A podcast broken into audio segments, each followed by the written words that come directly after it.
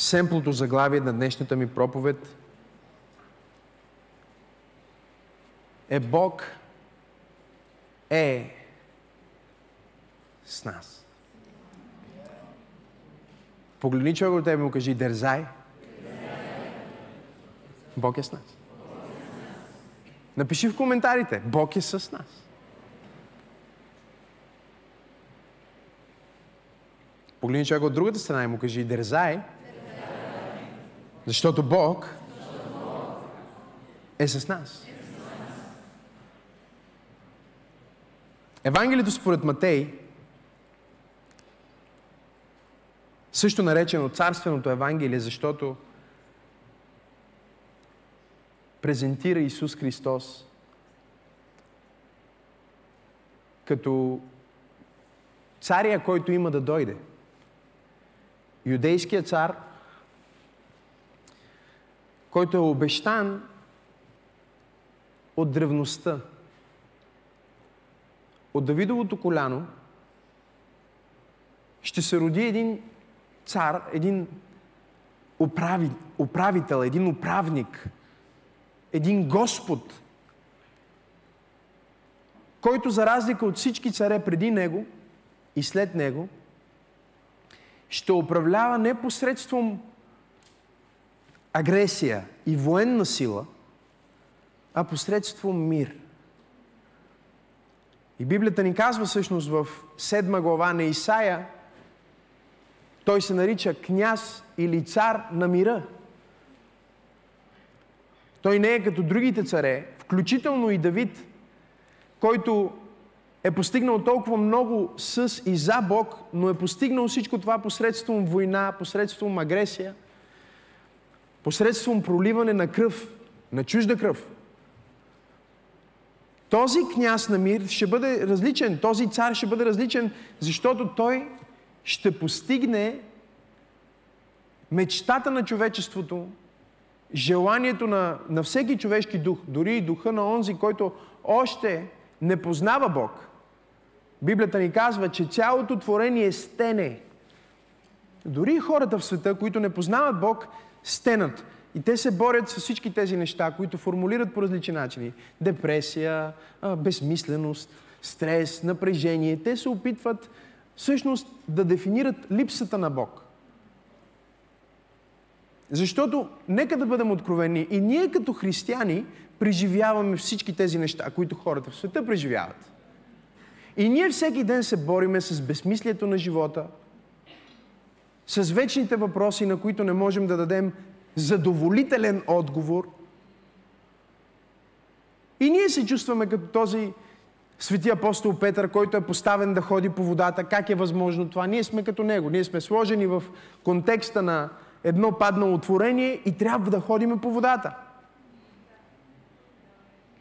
И ходиме без да знаеме на какво стъпваме, без да имаме отговорите. Ходиме чрез вяра, а не чрез виждане. Ходиме. И докато ходиме, всички, дори най-добрите от нас, от време на време потъваме.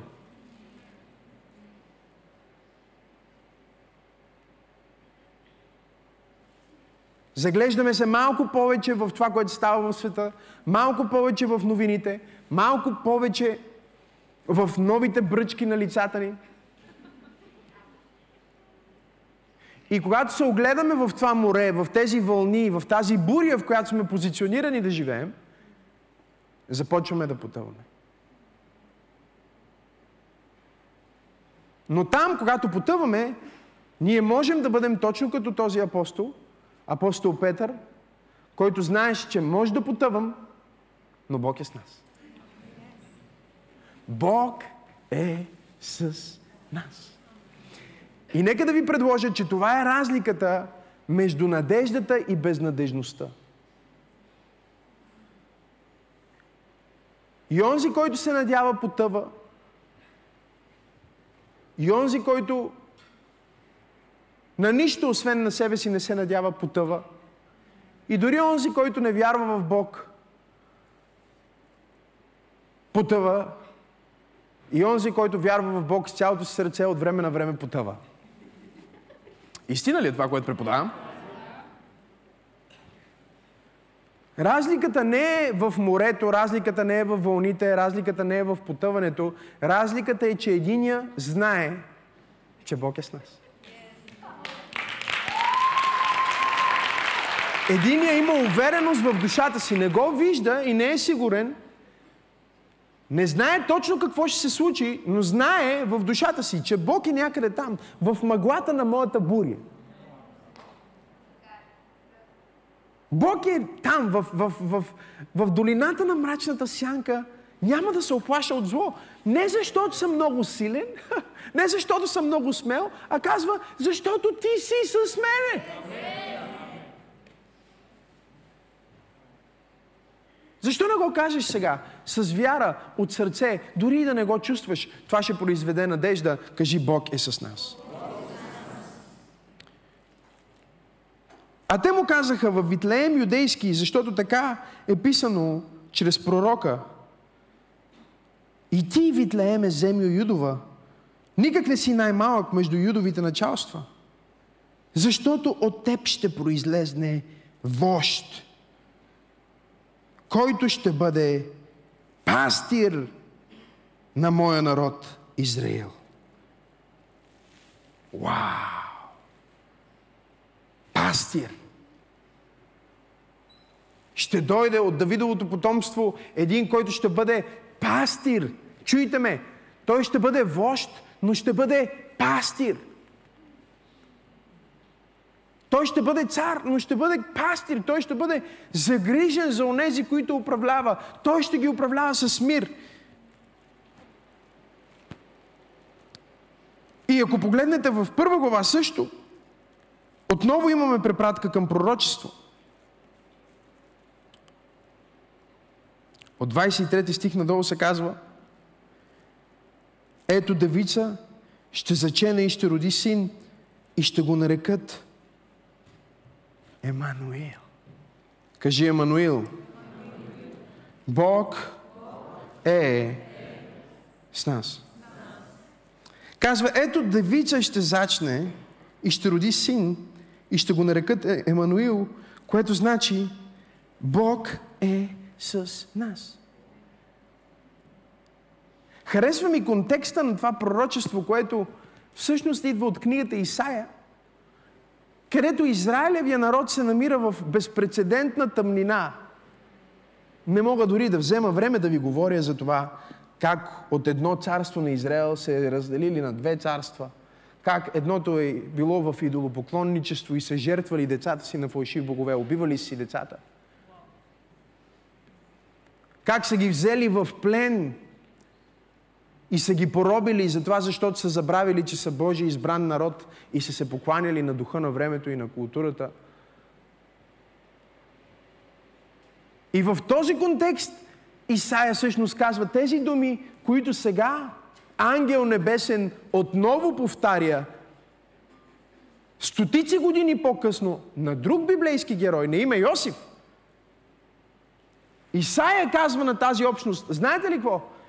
Вие сте далече, вие сте объркани, вие сте в тъмнина, тук царството е разединено, отивате в робство, жертвате си децата, откачена работа, но нека да ви кажа, ще има знамение, което ще промени курса на човешката история. И това знамение ще бъде, че девица ще зачене и ще роди син. Ще го нарекат Емануил. И оттам нататък ще знаете, че Бог е с нас. Бог е с нас. И това е промяната на играта. Както казват на български, changer. Бог е с нас и това прави цялата разлика. И сега Йосиф е на път да остави Мария, защото един ден вижда жена си и той е сгоден за нея, още не са консумирали тяхната връзка и почва да гледа, вика, бе, Мария, ти да не си яла много сърми тук тия дни.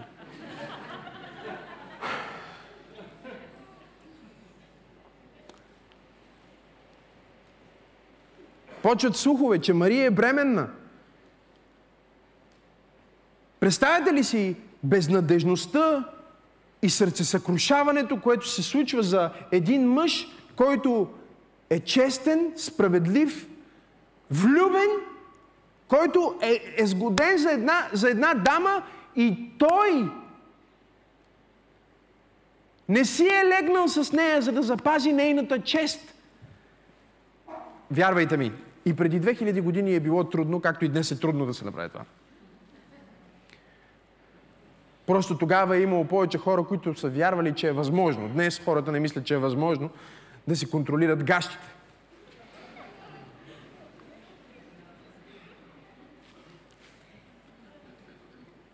Защото са принизени до, до, до животинското и всичко е на база животински инстинкт. Но в контекста на едни вярващи хора, на една чистота, на една святост, на едно дори въздържание, което той е приложил, изведнъж той разбира, че неговата любима е бременна. Каква безнадежност, какво сърце раздирание, какво предателство, какво усетил този мъж? В деня, в който жена му е направила признанието, че е бременна. Не знам дали, през какви фази е минал. Сигурно е минал през фазите на страданието. Първо отрицание. Това е невъзможно, няма как. После гняв, после вина, после да искам да заколям то, от който е забременял. Въпроси. Какви въпроси е задавал? Ти искаш ли да забременееш? Ами да. Всъщност аз му казах, нека ми бъде според както си казал.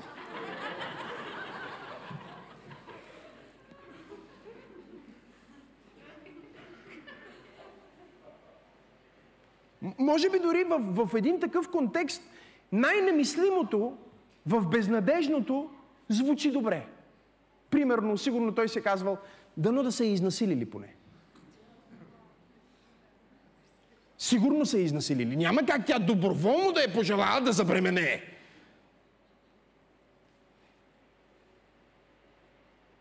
Не знам какво е минавало през главата му, разбирате ли ме? Позволявам си просто да, да, да разсъждаваме заедно.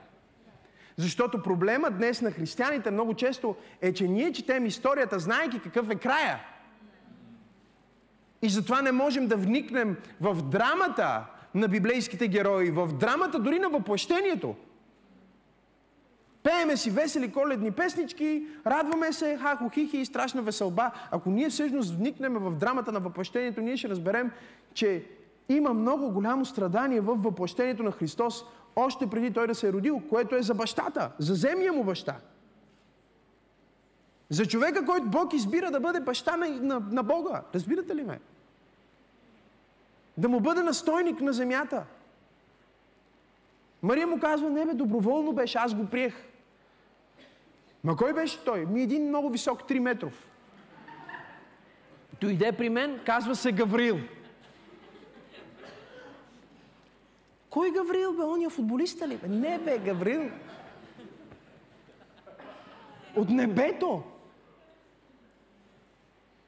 Аз съм бременна, но с никой не съм си лягала. Бременна съм от Святия Дух.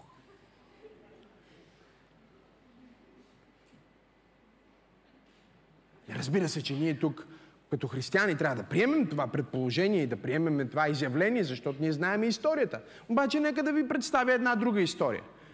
Ако си мъж, представи си, че жена ти идва бременна при теб и казва, бременна съм от друг. Спокойно, не съм ти изневерявала, това е по свръхестествен път, от Святия Дух е.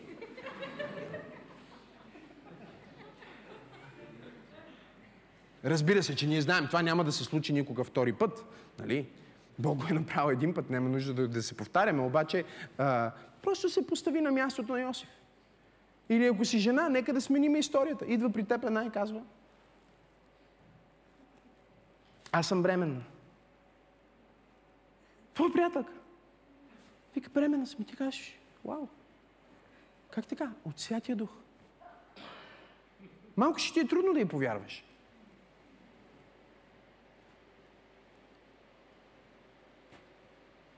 И така Йосиф казва, това е немислимо, това е невъзможно. Той, той не може да го приеме, но не може да приеме и, и другата трагедия. Вижте колко е интересно. Той не може да приеме, че сега трябва да убият Мария с камъни.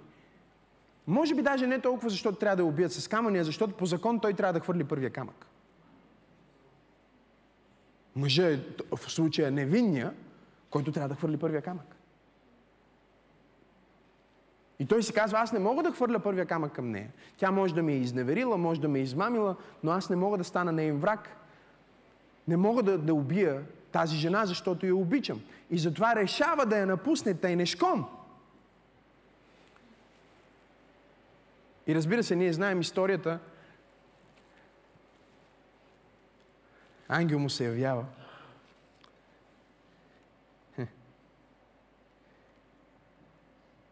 И казва, ето девица ще зачене и ще роди син. Ще го нарекат Емануил, което значи Бог с нас. Погледни човека те кажи, Бог е с нас.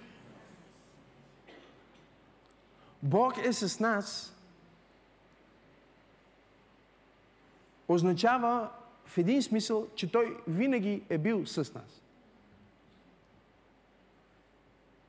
Той е бил с нас преди ние да сме осъзнали Неговото присъствие. Например, когато ти не си вярвал в Бог, Бог пак е бил там в живота ти. Той е действал, както действа и днес, зад колисите на твоя живот, с грижа, с любов, изпращайки своите служебни духове, наречени ангели, за да те пазят във всичките ти пътища, да не умреш преждевременно, да не свърши живота ти в някаква катастрофа. Даже за някой от вас Бог много е работил още преди да знаете, че е бил с вас. След всички тия откачени неща, които сте правили в живота си, не би трябвало някой от вас да сте тук днес на църква. Но вашето присъствие тук, в това богослужение, факта, че вие слушате това послание, означава, че Бог наистина е бил с вас. Бог е бил с вас и затова не сте изгубили надежда. Бог е бил с вас и затова не сте се отдавили в безмислието на живота. Бог е бил с вас и затова днес слушате това послание. Бог е бил с вас, дори когато вие сте мислили, че сте сами.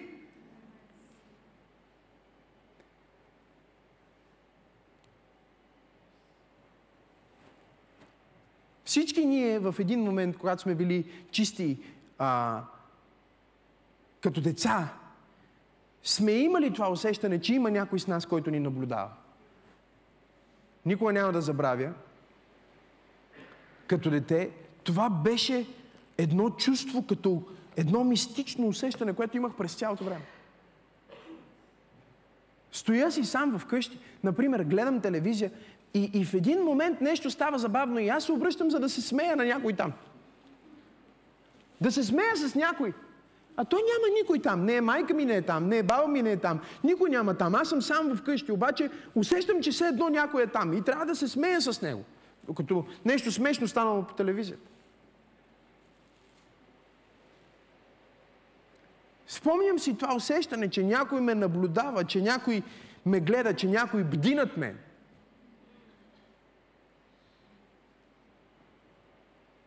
Спомням си как, като много от вас сигурно в това богослужение, имах страх, че имам някакво чудовище под леглото. И си мислих, че ако краката ми не са завити и стърчат,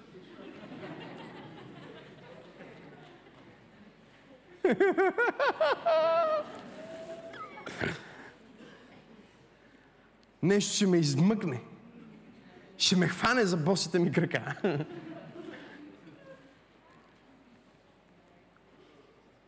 ще ме дръпне в неизвестното, в хаоса, в леговището на змея. Но същевременно усещах и, че нещо ме покрива.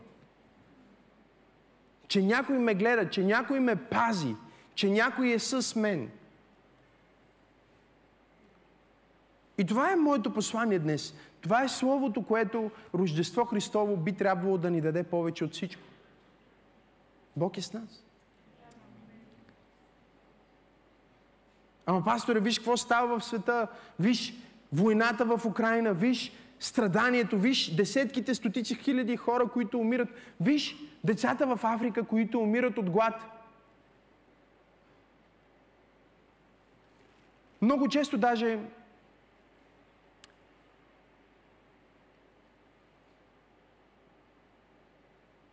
Онези, които се занимават с социално инжениране,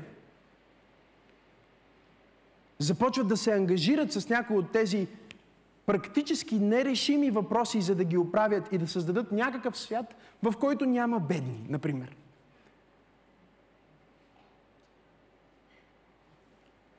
Да създадат някакъв свят, в който всички сме равни или всички сме еднакви.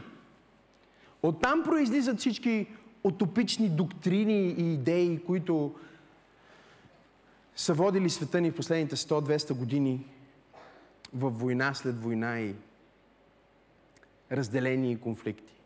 От хора, които си мислят, че могат да разрешат, например, проблема с бедността.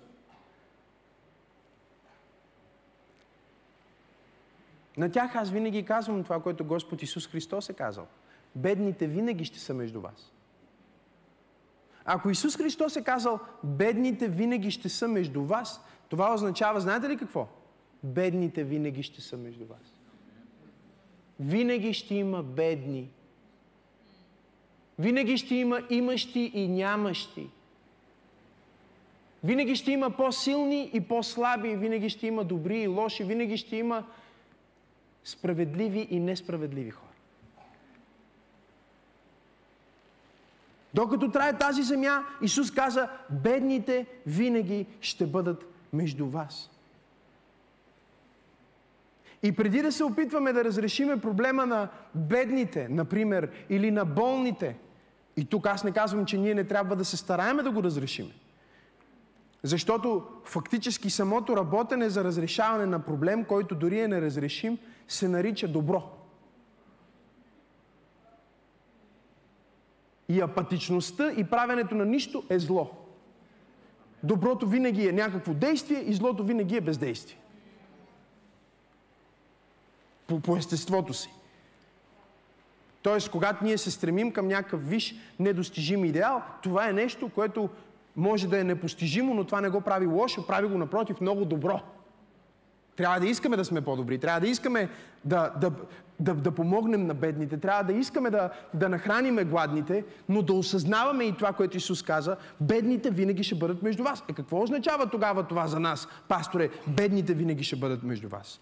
Означава, че ще има винаги бедни хора и ще има винаги болни хора. Но винаги ще има и Емануил. Винаги ще има Бог с нас.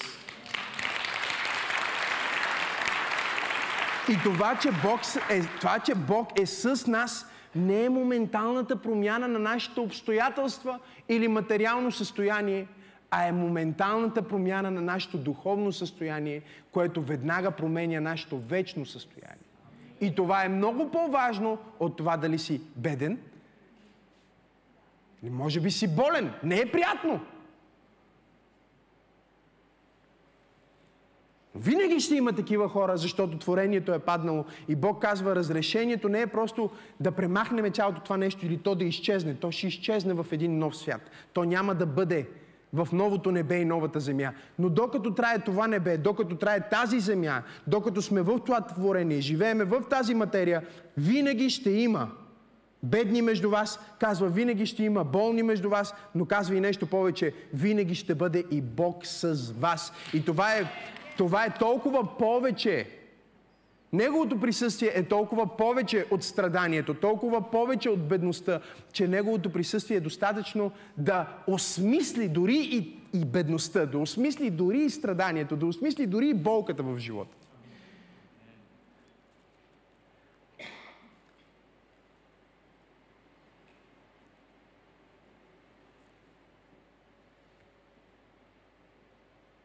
Когато погледнеш тази година, която е към своя край, искам да видиш това.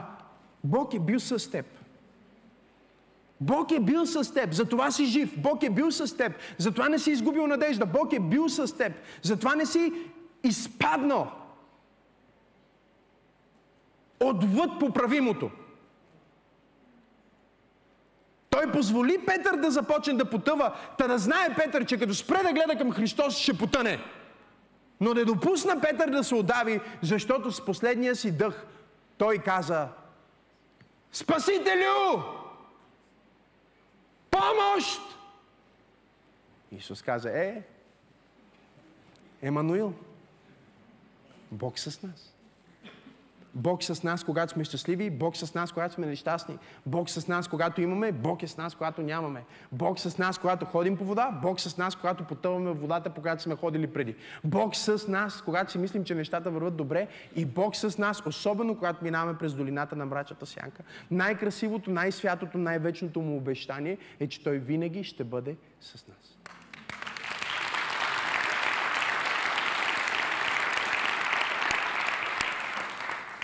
Ако слушаш това послание на смъртното си легло, ако си в интензивното отделение на някоя болница, сам в дома си, напуснат от съпругата ти за 30 години, Всеки може да те остави, всеки може да те забрави, изпадайки в собствения си живот и нещастие, но има един, който ти е обещал, че винаги ще бъде с теб. Толкова много ти го е обещал, че го е приел като име. Емануил.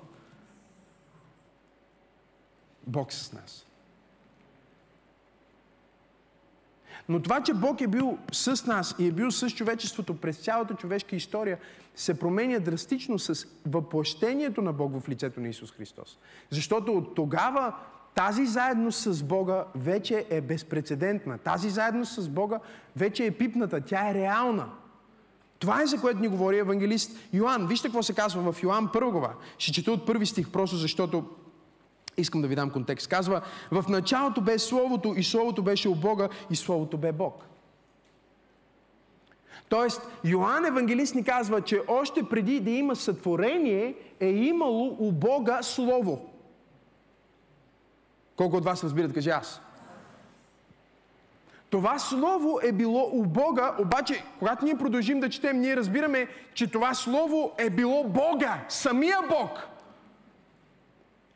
И този Бог е казал, нека да имаме, искаме да имаме творение. И вижте какво се казва. Казва, в началото бе Словото и Словото беше Бога. Чуйте, у Бога. И Словото бе какво? Словото, това Слово, което бе у Бога, Бог, някои теолози казват Слово.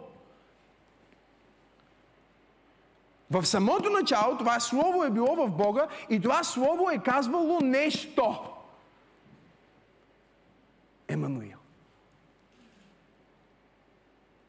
Това слово е казвало, искам да бъда с тях. Вижте какво се казва. И всичко чрез него стана, и без него не е станало нищо от това, което е станало. В него бе животът, и животът бе светлина на човеците. Тоест, този живот, който ти го живееш, ти го живееш, защото е станало Словото. Словото, което винаги е било и е било в Бог, което не е просто слово като думи или написани или казани, а е слово като личност. Бог син, Бог слово. Затова в битие се казва в началото Бог какво направи? Каза. Да бъде. Ето това да бъде. Бе излизането, произлизането на Бог син в материалната вселена и създаването чрез него самия на всичко видимо и невидимо, казва Колосяни, било то престоли или тронове, началства и власти, всичко бе създадено чрез него и за него. За да бъде с него. Бог е с нас, брати и сестри, защото Той ни е направил да бъдем ние с Него. Ти си направен, създаден, планиран да бъдеш с Бог. Бог е искал да бъде с тебе. Ако ти си мислиш, че никой не те харесва или никой не може да харесва, защото, примерно, не си достатъчно красива, или вече си стара мума, или са ти излезнали много гадни пъпки на лицето, или си качила някой друг килограм – Или пък ти си мислиш, че никоя красива дама няма теб да те хареса, защото имаш гръцки нос.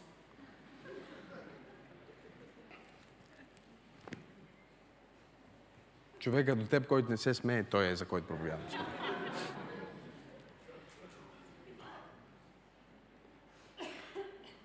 Имаш си някакви причини ти да не се харесваш, имаш някакви така неща, които не ги харесваш теб, това е напълно нормално, заради които ти смяташ, че може би дори не си достоен за любов или за приемане, или за това да намериш някакъв добър партньор, или да намериш някакво добро бъдеще. И тук е идва откровението, тук е това, което всъщност този пасаж ни казва, че Бог е искал да бъде с теб. Бог е искал да бъде с теб. Бог е искал да има твоята компания. Погледни човека му, кажи, Бог е с нас. Кажи му, Бог е с теб. Кажи му нещо повече. Бог иска ти да бъдеш с Него. Каква любов? Каква взаимност?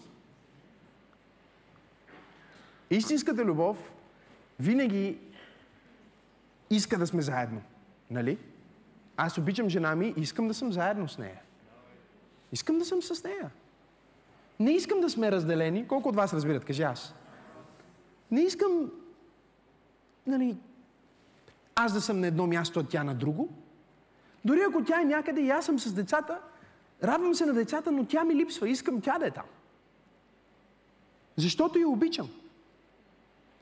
Но тази любов е жива и красива, защото не само, че аз искам да съм с нея, а тя по свободната си воля е решила, че и тя иска да е с мен. И това е красотата на любовта. И това е причината да има свободен избор. Хората често задават въпроса, ако Бог знае, че ще се грешим и за злото, защо въобще ни позволи да се грешим? Ами затова, защото Бог искаше да сме с Него. Но единственият начин да сме наистина с Него бе ние да поискаме да сме с Него, както Той иска да е с нас. Нека ви кажа това. Бог винаги е с нас. Дори когато ние не сме с Него. Не знам дали чухте това, което казвам.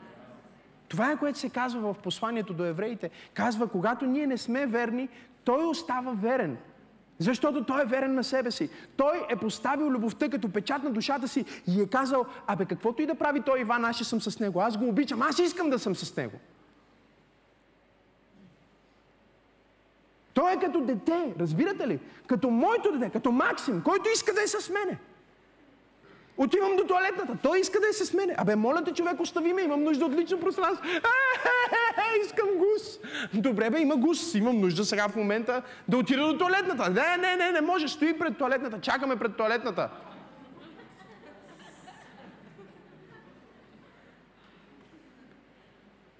Той иска да е с мене. Аз слизам на долния етаж. Той слиза на долния етаж. Какво става, бе, тати? Нищо. Как си? Добре си. Какво правиш? Нищо. Аз се качвам нагоре, той се качва нагоре. Какво става, тати? Какво правиш? Нищо. Що се качваш горе? Защото се качих. Да, да, аз те питам защо се качих. Защото се качих.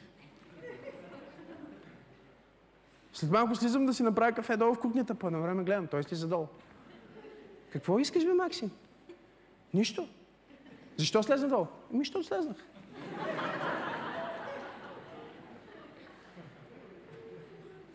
Ма защо си долу в момента, бе, човек? Искам да си направиш кафе, да пиеш кафе. Викам, окей, правя си кафе, ставам си кафето, сядам да си пия кафето, той вика, айде пий сега.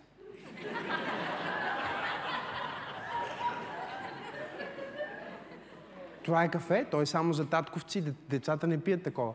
Пий сега кафе. Викам, добре, спокойно ще го изпия. Не, не, пий сега, тати, пий. Пи, искам да ходим долу да гледаме детско заедно.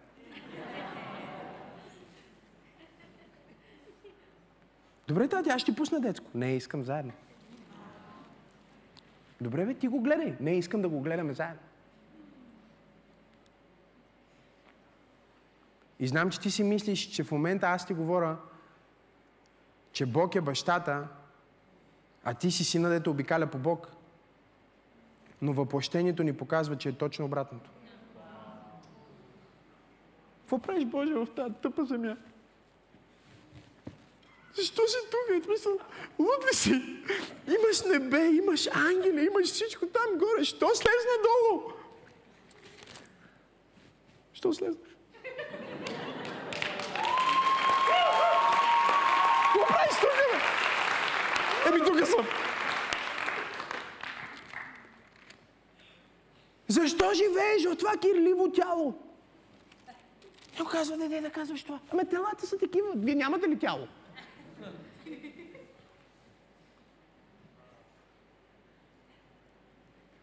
Защо се облече в такава плът, която се поти, която може да кърви? В която да усещаш болката на собственото си творение. Защо си го причиняваш? Защото искам да сме заедно. Не искам да те гледам отгоре, искам да те гледам от твоите очи. Искам да те виждам както ти ме виждаш. Искам да те чувствам както ти ме чувстваш. Искам да познавам какво означава преживяването за теб.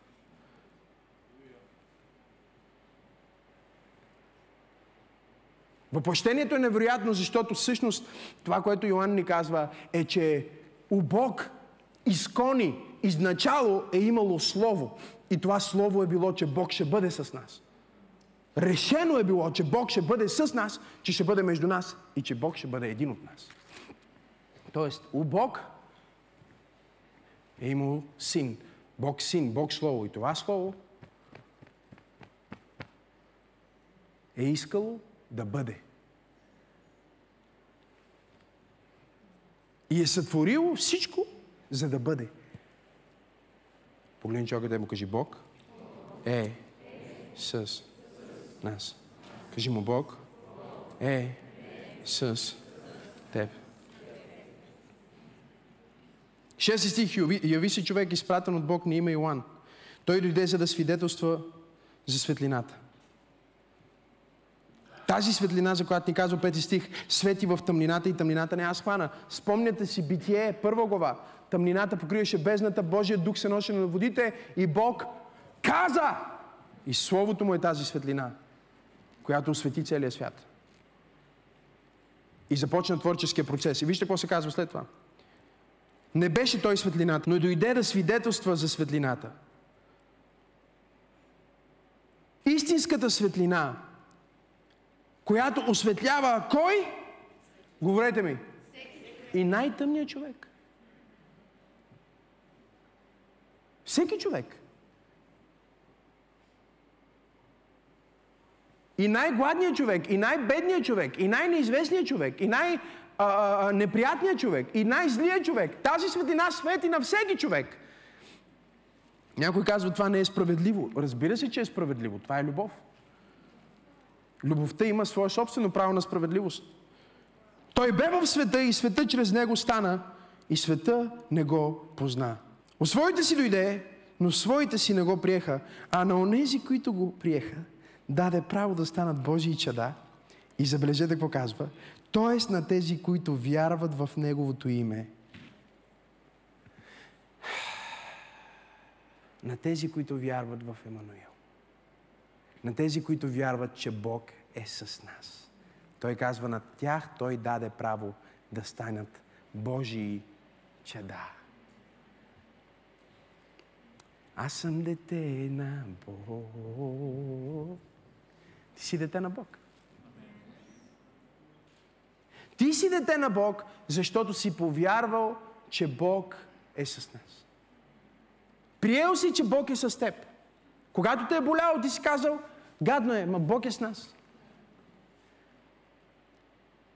Когато не си знаел какъв е отговора, си казал, о, това е безнадежна ситуация, но сигурно Бог е с нас. Не го виждам, но е някъде тук. Не го усещам, но знам, че е с мен. Той е обещал, че никога няма да ме забрави и никога няма да му остави. И вижте това. На онези, които го приеха, даде право да станат Божии чеда, т.е. на тези, които вярват в Неговото име. И след това отива вече в теология, която е много силна и нямам време да мина през това, но ще го прочита. Казва, които се родиха не от кръв, нито от плътска поход, нито от мъжка поход, но от Бога. И тук вече идва кулминацията, 14 стих. Словото стана плът и живя между нас и видяхме славата му, слава като на единородни от Отца, че бе пълно с благодат и истина. Словото, това Слово, което изначало е било у Бога, че Бог е искал човека за себе си и е искал да бъде с човека и в човека и между човешките деца. Това слово Емануил, че Бог е с нас, това в което старовременните само са казвали, Бог е с нас. Ние знаеме, че Бог ни гледа, ние знаеме, че Бог ни пази. Това слово в Христос стана плът, въплати се Бог и живя между нас. Вече няма дистанция между Бога и човек. Няма го това разстояние, в което ти като човек си казваш да бе, Бог ми е баща, ама той не знае какво чувствам аз. Защото аз страдам по такъв начин, по който Бог никога не би могъл да страда. Само човек може да страда така. И затова Бог става човек, за да страда като човек.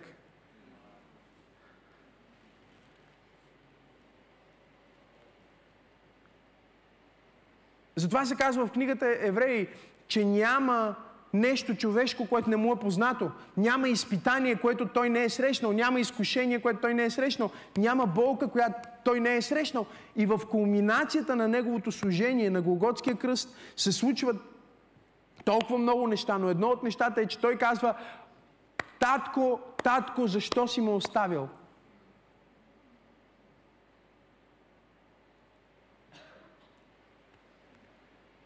Ние дори не можем да обясним как и какво е станало у Бога, че за един миг или не знам това време ли е, какво е, в което сина, който винаги е бил, онова слово, което е било у Бога преди създаването на света, което вече е въплатено в лицето на Исус Христос, словото, което станало плът, каза, Господи, сега аз се чувствам сам, ти с мене ли си, нямате. И понеже Той е Бог Слово и Той не лъже, това е самата истина. Той е останал сам. Е, защо е останал сам за един миг? За да почувства това, което човека чувства. Това, което човека чувства, още от излизането му от Едем, е, че има разстояние между мене и бащата небесен. За да може на нас да ни каже Бог отново в посланието до евреите, никога няма да те забравя и никога няма да те оставя. Никога няма да понесеш това наказание. Аз да ти обърна гръб и да отвърна лицето си от тебе. Аз отвърнах лицето си от моя единствен син, така че да мога винаги да гледам към тебе. Толкова много исках да съм с теб и толкова много исках ти да бъдеш с мен, че станах човек.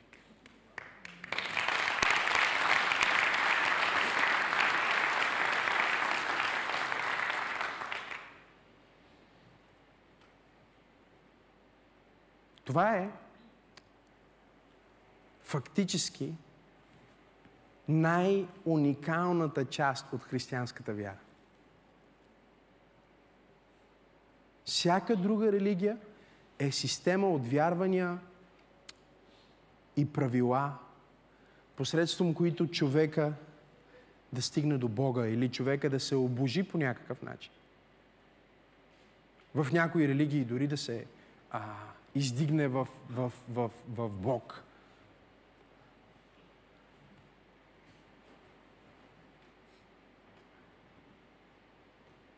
Християнството е обратното. Бог казва, вместо ти да създаваш всякакви концепции и правила да стигнеш до мен, аз ще стигна до теб. Аз ще те взема в себе си, ще те прегърна и ще те заведа у Бога. Теосис, аз ще те обожа. Като човек ще те взема у Бог и ще те обожа. И това е със сигурност за мен най-уникалната част от християнската доктрина, от християнското изповедание. Днес има стотици, стотици хиляди изповедания, които претендират, че вярват Бог. Има политеисти, има монотеисти. Имаме хора, които претендират, че вяр, вярват дори в, в Бога на Библията. Огромна част от Корана е, е препис от Библията. Имаме юдеизма, които също са хора на книгата. Това, което прави християнската църква, християнската вяра, наистина уникална, различна, Венце, ако можеш да ми помогнеш. И за мен лично превъзхождаща всяко друго изповедание, е, че християнина не вярва просто в Бог сам. Християнина вярва и в човека.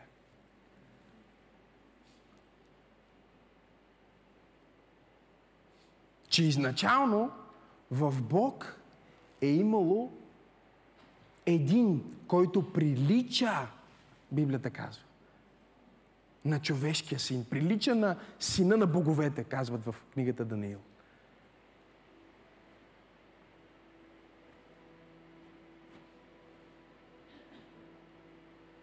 Нещото, което прави християнството най-уникално,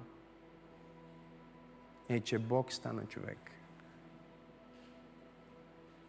Не за 30 години, не за 33 години, а за винаги. Искам да разбирате това, църква. В момента на престола на Вселената седи човек.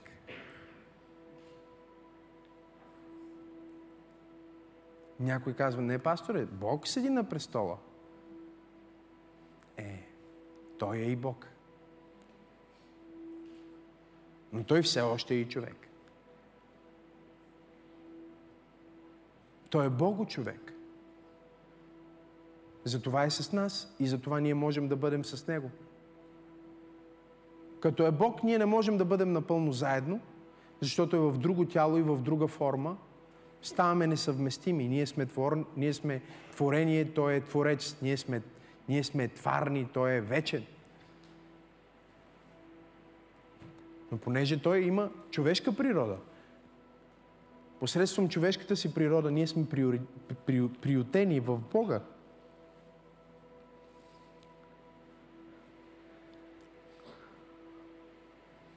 Исус не е малко човек, Той е много човек. Всъщност, Той е 100% човек. И 100% същевременно Бог. Не си представяйте, че Той е примерно полубог, получовек. Той не е половин Бог. Той е напълно Бог. Но не е и половин човек. Той е напълно човек. Фактически, ако имаме 100% човек и 100% Бог, става 200% личност –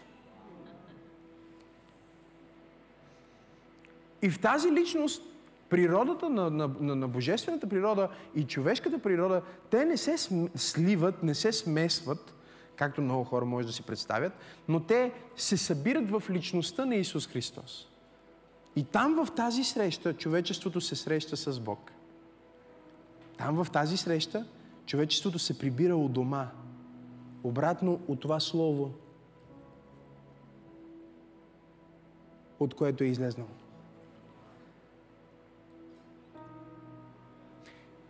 Никъде и никога няма да се почувстваш духовно у дома, както в църквата. Защото църквата е това тяло Христово, където ние влизаме, материалните, хората, човечите, които сме приели Емануил. Приели сме, че Бог е с нас. И ние заедно само като тяло, забележете, това не казва Бог е с теб, а казва Бог е Емануил с нас. Ние сме приели това откровение, ние сме приели тази истина, че Бог е искал да бъде с нас. И всички заедно сме се събрали в Него, бидейки Неговото тяло тук на земята, живейки с Него в небесата, в момента. Затова апостол Павел казва, вие сте седнали в Христа в небесни места. Той не казва, вие сте седнали в Върбица 12.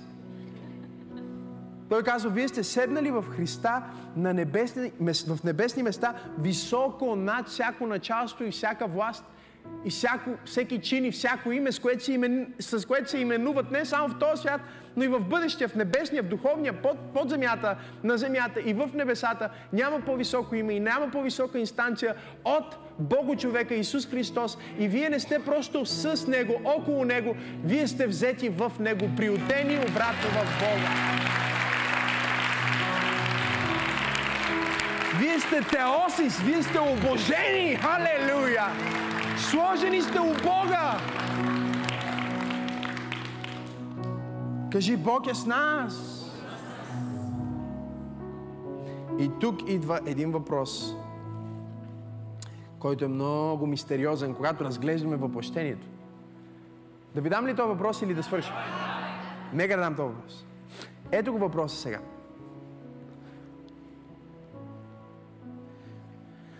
Дойде ли Бог Слово, защото човека падна?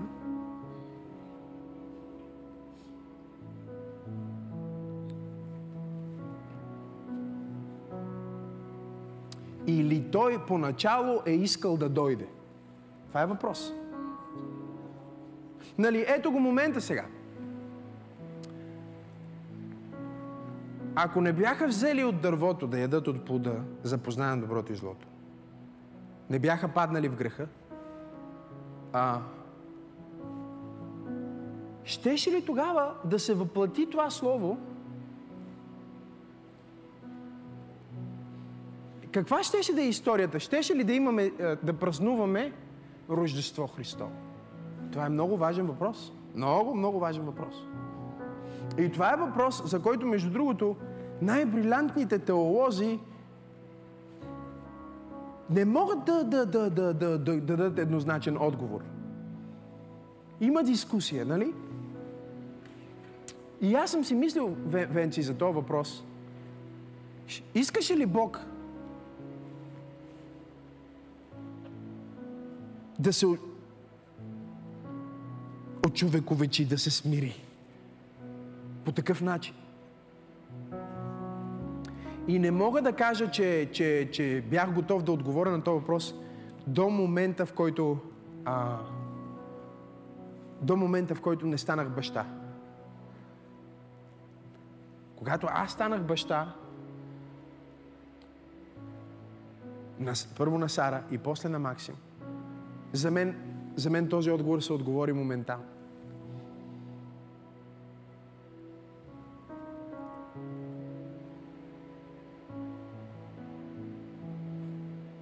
Това е все едно да зададем въпроса Бог създаде ли човека, за да общува с него? Всъщност това е правилният въпрос.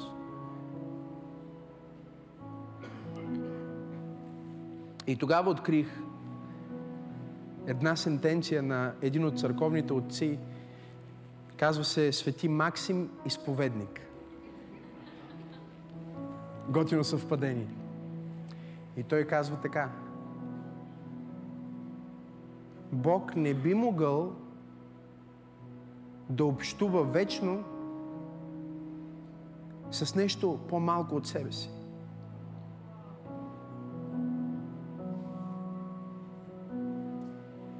Но понеже ние никога не можем да стигнем неговото ниво,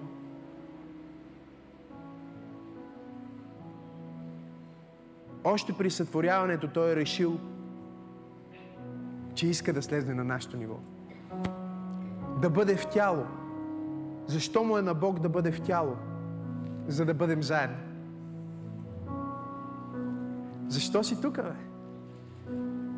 Какво правиш тук, бе, Боже? Еми, тук съм. Тук съм.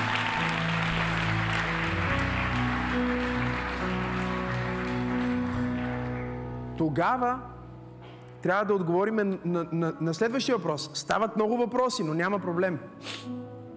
Между другото, днес задавате много интелигентни въпроси. Съм впечатлен съм. Идва следващия въпрос. Следващия въпрос е тогава защо когато се въплати трябваше да умира на кръст и да се случи цялото това нещо? При положение, че той, ако той от самото начало искал да се въплати да бъде между нас, Бог с нас, Емануил, ако това е било Словото, изначалното Слово на Бог в него, което е казвало, че иска да бъде с Адам, да бъде с човека, да бъде в човека, да бъде едно с човека.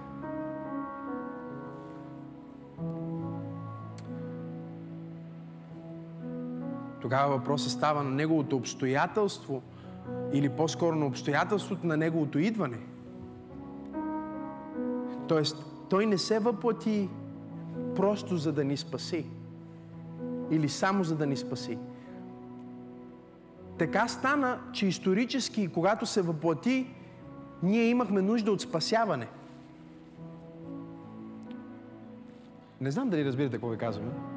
Това е все едно аз да искам да съм с а, венци, примерно искам да се видя с венци.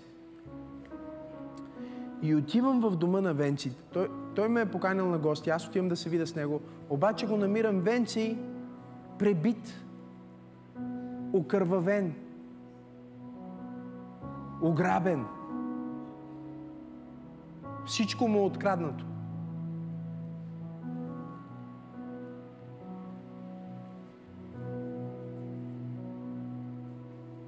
Аз съм отишъл, за да бъдем заедно. Но не съм го намерил на себе си.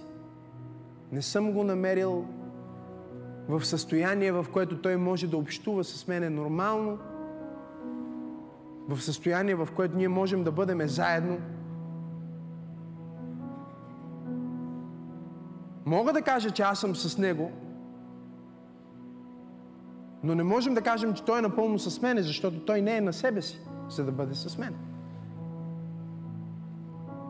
И тогава моето посещение при него, първо аз трябва да го спаса от това състояние, в което е изпаднал. За да може след това, когато той е здрав и дойде на себе си, да имам общение с него.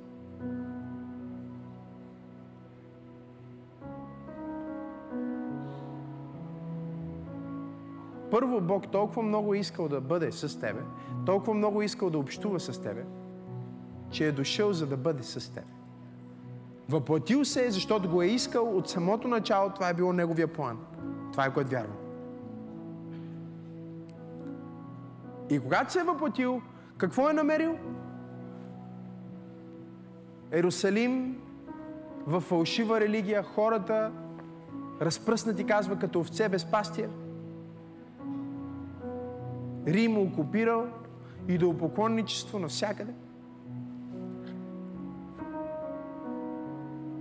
Той казва, окей, така с човека мога да бъда аз, нали? Емануил, Бог с нас, но човека не може да бъде с нас много добре в това състояние, защото не е на себе си той човек. Той е като блудния син, който, ако си спомняте, Библията казва, блудния син не беше на себе си. И само когато дойде на себе си, той си каза, ще се върна от дома си при баща ми, дори един от слугите и какво, бащата стоеше и го чакаше.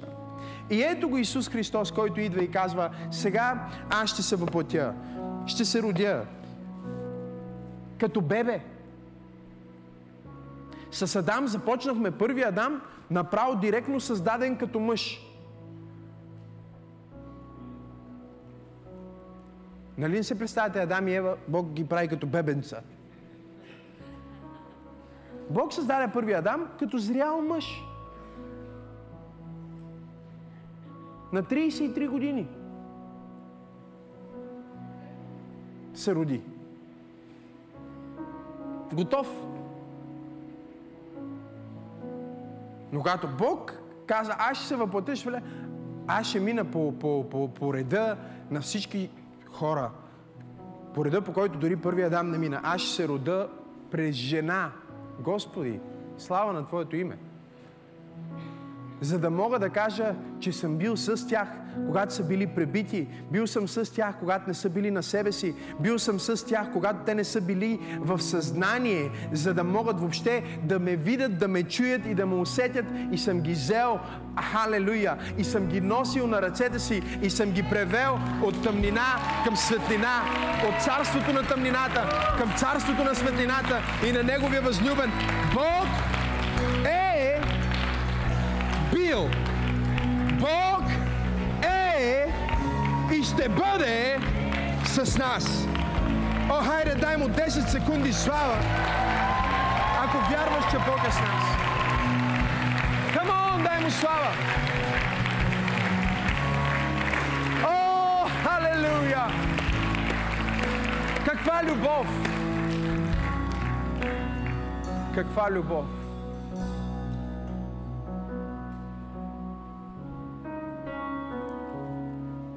И аз чувам Святия Дух, който говори от името на Божия Син и те зове обратно у дома. Той те зове обратно у дома, у Христос, вътре в Него. В Неговото тяло, в Неговото семейство, в църквата. О, Шикарабахая! Неговото присъствие е тук на това място. И Той те измъква точно сега от твоето нище състояние. И Той казва, дете, аз съм с теб, бъди и ти с мен. О, ама Господи, изчупен съм, ще те оправя, искам да общувам с теб. Господи, изгубен съм, ще се намериш. Искам да общувам с теб.